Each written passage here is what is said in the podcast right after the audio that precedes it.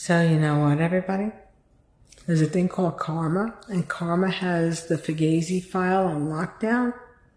So, for anyone who does anything to some um, someone or to people that they shouldn't do, knowing that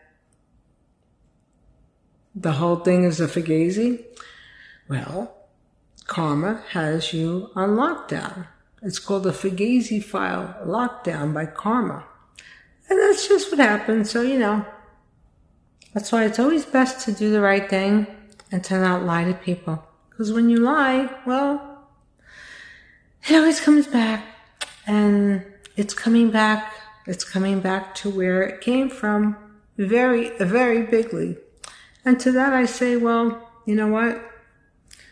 You learn what you see, you reap what you sow. Fugazi file, lockdown, karma.